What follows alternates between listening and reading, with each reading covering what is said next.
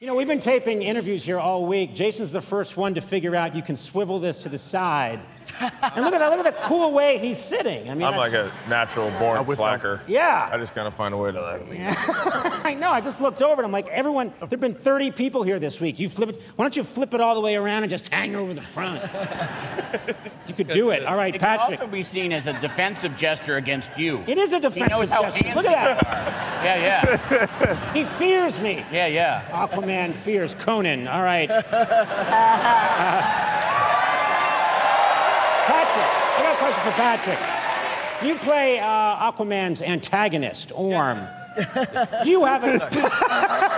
Get over here. Sorry. Get the hell over here. You have a trident, Aquaman has a trident. In your Yes. opinion, who has the better trident? And this is not any kind of, you know, phallic question.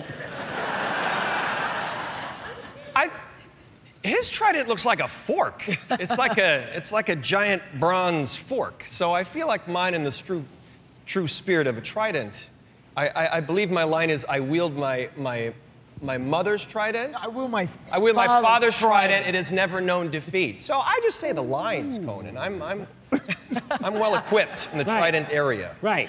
That's I kind good. of feel like my trident was a little more blue collar and yours is more like Liberace.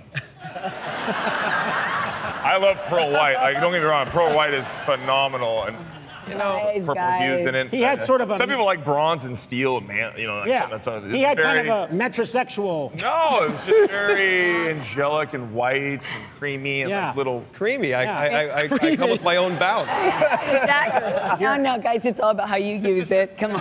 Sure, it's how you wield your trident.